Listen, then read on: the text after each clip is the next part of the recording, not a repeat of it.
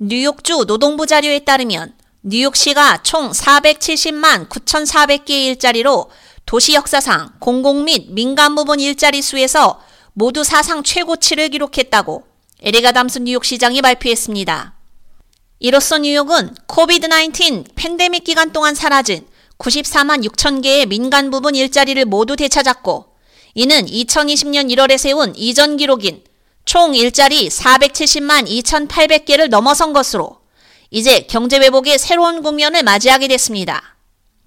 이 수치는 2025년도 예상 추정치로서 아담스 시장의 임기가 시작된 지 불과 22개월 만에 뉴욕시 경제 회복에 있어서 1년 이상을 앞당긴 것입니다.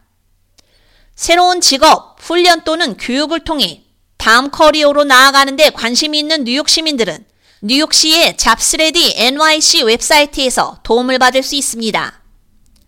아담스 시장은 이 같은 성과에 대해 노동력과 인재 육성 등의 분야로부터 얻은 결과라며 칭찬하며 중소기업, 도시기관, 대기업 등 함께 일하는 다양한 기관들의 공로를 인정했습니다.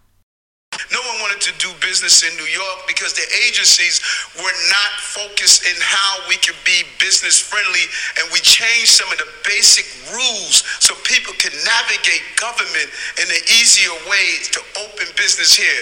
We infused technology into our city to make sure that we can function at a better city and we found efficiencies even in the most difficult time with our teams. 아담스 시장은 이것은 우연이 아니라 공공안전에 대한 현명한 투자, 사업이 성장할 수 있도록 하는 정책, 노동력과 인재개발에 대한 새로운 접근법, 그리고 이 도시 근로자들의 헌신의 결과라며 앞으로도 우리는 소기업들의 성장을 돕고 전 세계의 주요 고용주들을 끌어들이며 더 많은 뉴욕 시민들을 경제적 안정으로 이끄는 지속 가능한 직업의 길에 올려놓기 위해 훨씬 더 많은 정책들을 시행할 것이라고 말했습니다. 마리아 토레스 스프링어 부시장은 이 같은 성과에 기뻐하면서도 많은 뉴욕 시민들의 경제적 안정을 염려했습니다.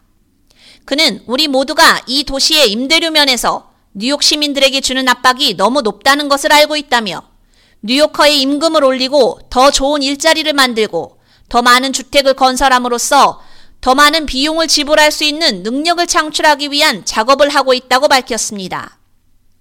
뉴욕시는 현재 뉴욕주 노동부 데이터에 대한 월간 분석을 실시하고 있으며 8월 한 달 동안 민간 및 공공부문 일자리에 대한 계절 조정 분석 결과를 발표할 예정입니다. K-Radio 유지연입니다.